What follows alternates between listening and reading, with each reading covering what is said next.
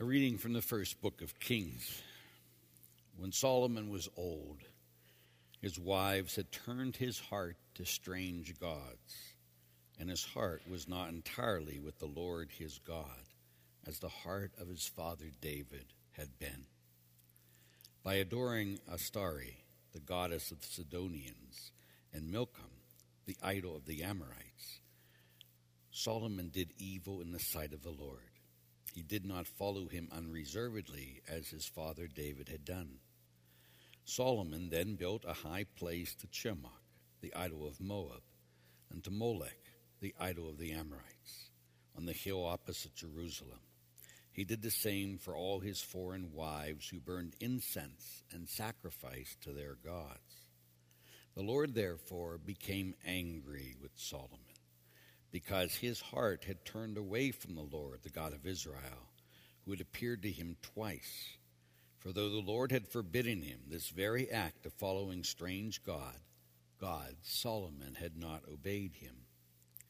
So the Lord said to Solomon, Since this is what you want, and you have not kept my covenant and my statutes which I enjoined on you, I will deprive you of the kingdom and give it to your servant.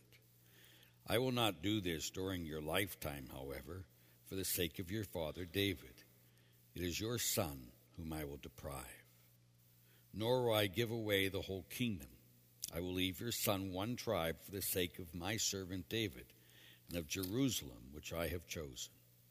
The word of the Lord. Remember us, O Lord, as you favor your people.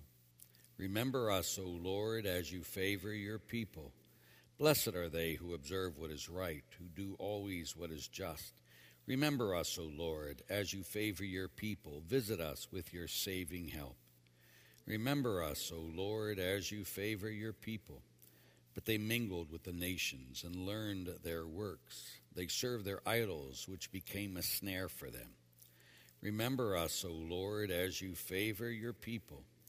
They sacrificed their sons and their daughters to demons and the Lord grew angry with his people and abhorred his inheritance. Remember us, O Lord, as you favor your people. My brothers and sisters, may our Lord be with you. A reading from the Holy Gospel according to St. Mark. Jesus went to the district of Tyre. He entered a house and wanted no one to know about it, but he could not escape notice. Soon a woman whose daughter had an unclean spirit heard about him. She, became, she came and fell at his feet. The woman was a Greek, a Syrophoenician by birth, and she begged him to drive the demon out of her daughter.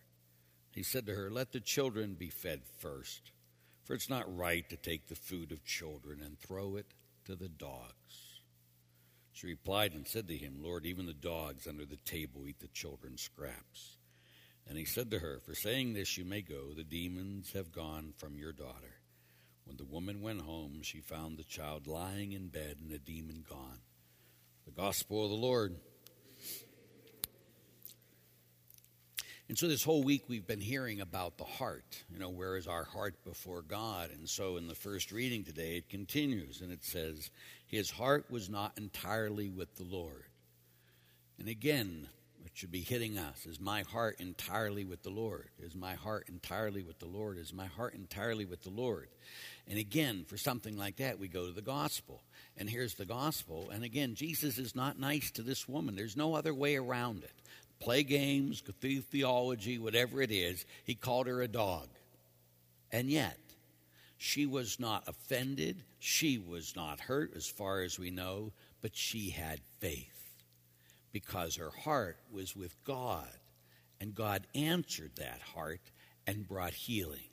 Huh? Sometimes we sit there and we come before Lord and we say, Oh, my heart's with you. And then one setback happens and I'm mad at you. I hate you. Forget it. I'm leaving. We got to have hearts that are entirely with the Lord, no matter how things are playing out. We trust Him.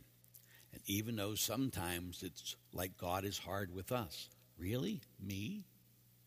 But we trust Him. And with our hearts entirely with the Lord, the Lord will grant our requests. So let's have our hearts entirely with the Lord. And if they're not, let's ask for it. And God will give us that grace. May you know his love today and forever. Amen. Let's stand and pray.